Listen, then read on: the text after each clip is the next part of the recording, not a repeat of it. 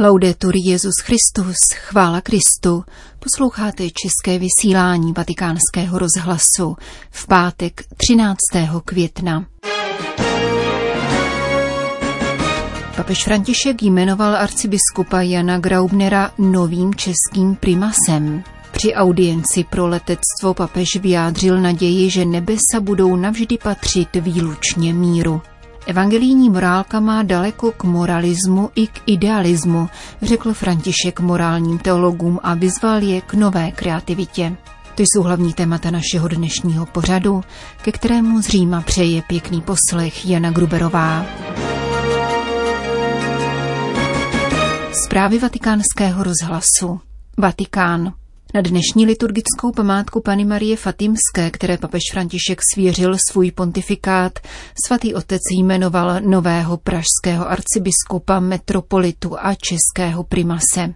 Stává se jím dosavadní olomoucký arcibiskup monsignor Jan Graubner. Papež František zároveň přijal abdikaci na pastorační úřad dosavadního pražského arcibiskupa, kardinála Dominika Duky.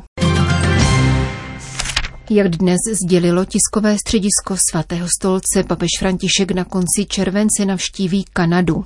Svatý otec přijal pozvání státních a církevních představitelů i komunit původních obyvatel Kanady a vykoná ve dnech 24. až 30. července apoštolskou cestu do Kanady, během které navštíví města Edmonton, Quebec a Iqaluit, uvedl vatikánský tiskový mluvčí Matteo Bruni. Program této cesty a další podrobnosti s ní spojené budou zveřejněny v příštích týdnech, upřesnil ředitel tiskového střediska Svatého stolce. V rozhovoru se členy Mezinárodní anglikánsko-katolické komise pro dialog papež František připomněl její založení v roce 1967 papežem Pavlem VI. A canterberským arcibiskupem Michaelem Ramseyem, kteří se chtěli vydat na cestu plného smíření. Poznamenal, že během 3 fází své práce se komise snažila opustit to, co ohrožuje společenství, a naopak pěstovat pouta, která katolíky a anglikány spojují.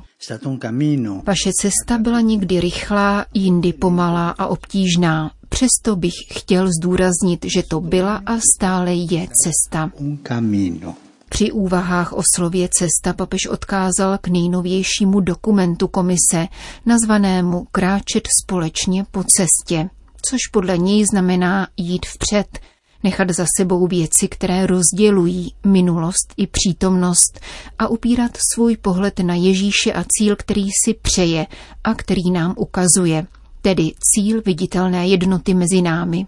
Papež František přítomným připomněl, že katolická církev zahájila synodální proces a vyzval anglikánské společenství, aby se na této cestě také podílelo.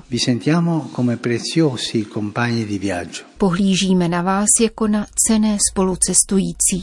Papež neopomněl věnovat pozornost cestě, kterou má v doprovodu canterberského arcibiskupa a moderátora skotské církve počátkem července podniknout do Jižního Súdánu. Naše pouť bude ekumenickou poutí míru.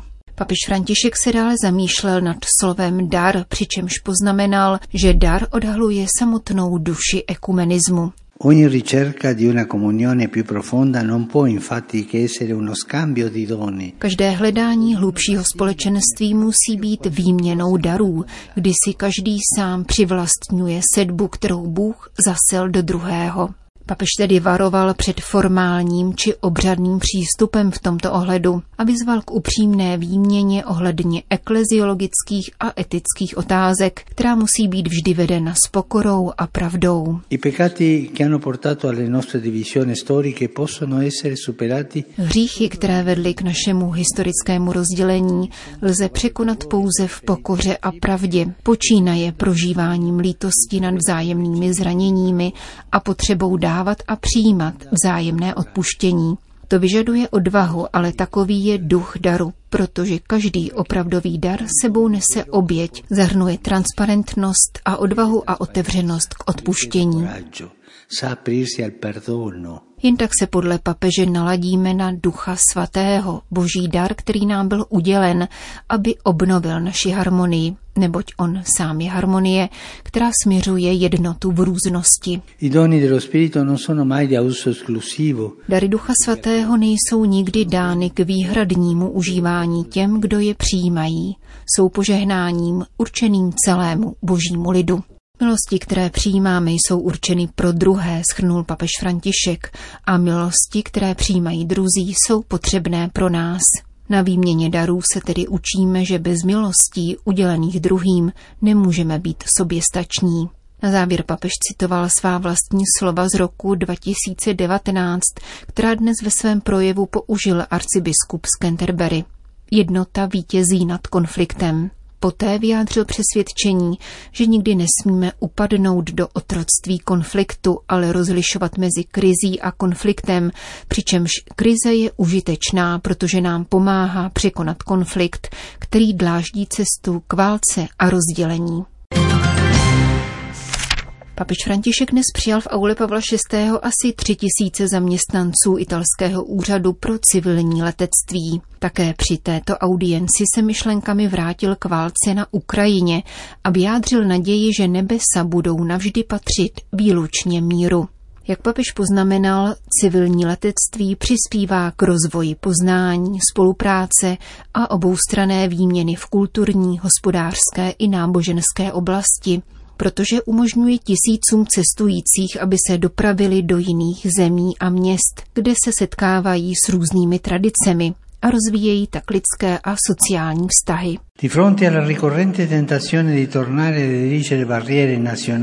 Vzhledem k častým pokusům o budování zdí mezi národy, vaše práce tím spíše slouží setkávání a bratrství. V příkrém rozporu s tímto zorným úhlem jsou případy, kdy se letectví využívá jako nástroj k útoku, rozsévání zkázy a smrti. Bohužel si toho všímáme také v této strašlivé válce na Ukrajině, kterou denně poznamenává letecké bombardování. V tomto bezútěšném scénáři se ještě více do našeho srdce dere naděje, že nebesa budou provždy patřit jedině míru, že bude možné létat v pokoji, abychom navazovali a upevňovali vztahy přátelství a míru. Letectvo je přátelstvím a setkáváním, řekl dnes papež František mimo jiné personálu italského úřadu pro civilní letectví.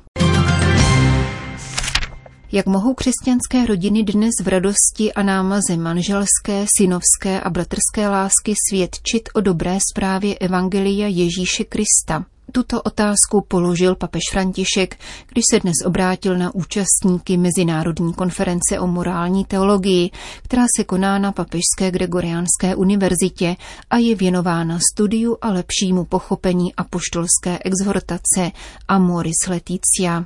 Jednou z odpovědí na tuto otázku je podle papeže morální teologie, která může čerpat z bohaté spirituality, jež klíčí v rodině, která je jednotkou, z níž se z velké části skládá boží lid a která je také prvním místem, kde se žije víra v Ježíše Krista a vzájemná láska.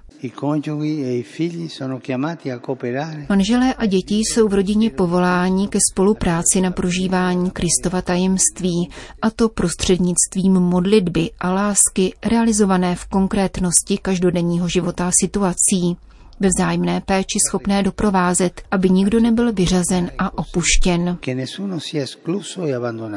Rodina totiž dnes hraje rozhodující roli na cestách pastoračního obrácení našich společenství a misijní proměny církve. A proto je zapotřebí nové kreativity a akademického studia na teologické úrovni, které by se zabývalo úvahami o vztahu mezi manželstvím a rodinou, mezi svátostmi, liturgickými obřady a pastorační praxí, mezi velkými antropologickými otázkami a morálními otázkami spojenými s manželstvím. Smlouvou.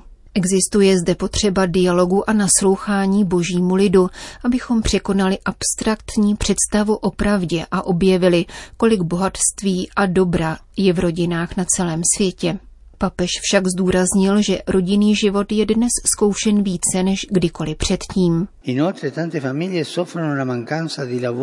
V době velkých a rychlých změn trpí mnoho rodin nedostatkem práce, důstojného bydlení nebo půdy, kde by mohli v klidu žít. Tyto potíže se přinášejí do rodinného života a způsobují problémy ve vztazích.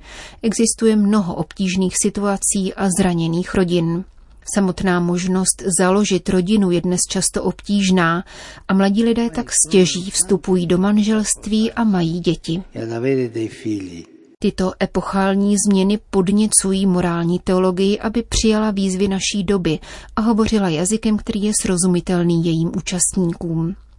Mezi teologii a pastorační činností, připomíná papež, má existovat stále kolující pohyb. Pastorační praxi nelze odvodit z abstraktních teologických principů, stejně jako se teologická reflexe nemůže omezit na opakování praxe. Morální teologii navíc nelze redukovat na kazuistiku. Papež připomněl, že by to znamenalo jít zpět.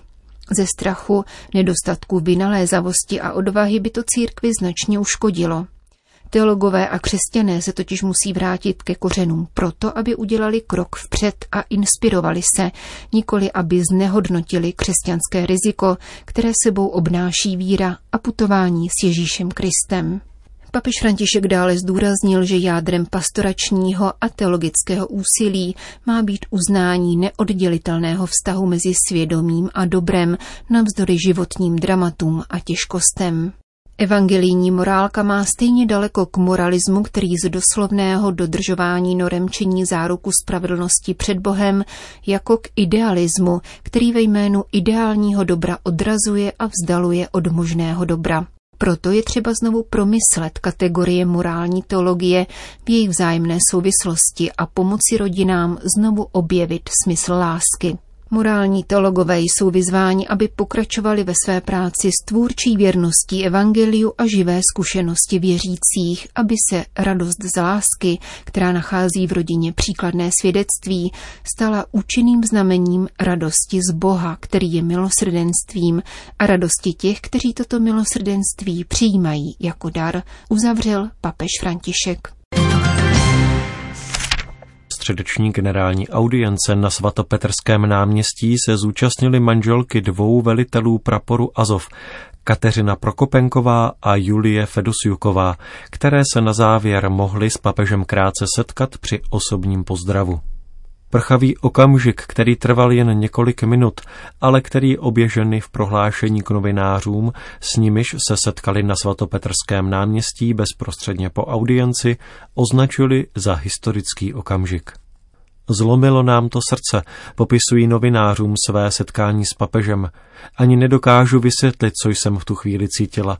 Byla jsem trochu nervózní, protože je to historický okamžik a všichni doufáme, že pomůžeme zachránit životy našich manželů a vojáků v Azovstalu, říká Julie. Ona i její společnice mají nyní jedinou naději, že se ukrajinské bojovníky podaří evakuovat do třetí země. V tom případě, ujišťují, jsou připraveni složit zbraně. Dvě mladé Ukrajinky Františkovi řekly, že mluví anglicky a podrobně popisují situaci v Azovstalu, kde je asi 700 vojáků zraněných s gangrénou nebo amputovanými končetinami. Podle vyprávění obou žen jsou mnozí z nich mrtví a podle křesťanské tradice nebyli pohřbeni. Papež je ujistil o modlitbách a podal oběma ženám ruku. Trvali na tom, že by papež měl podniknout cestu na Ukrajinu do Záporoží, nebo snad promluvit s Putinem a najít prostředníka, který by tuto krutou válku ukončil. Obě ženy také apelují na mezinárodní společenství, aby vytvořilo silnou koalici, která by umožnila předání vojáků do třetích zemí, kterých záleží na těch, kteří mají odvahu je přijmout. Mohou to být Turecko, Švýcarsko nebo jakákoliv jiná země, která by je chtěla evakuovat, pomoci jim a zachránit je jako první.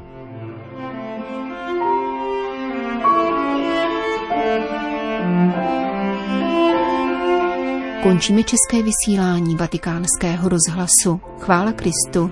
Laudetur Jesus Christus.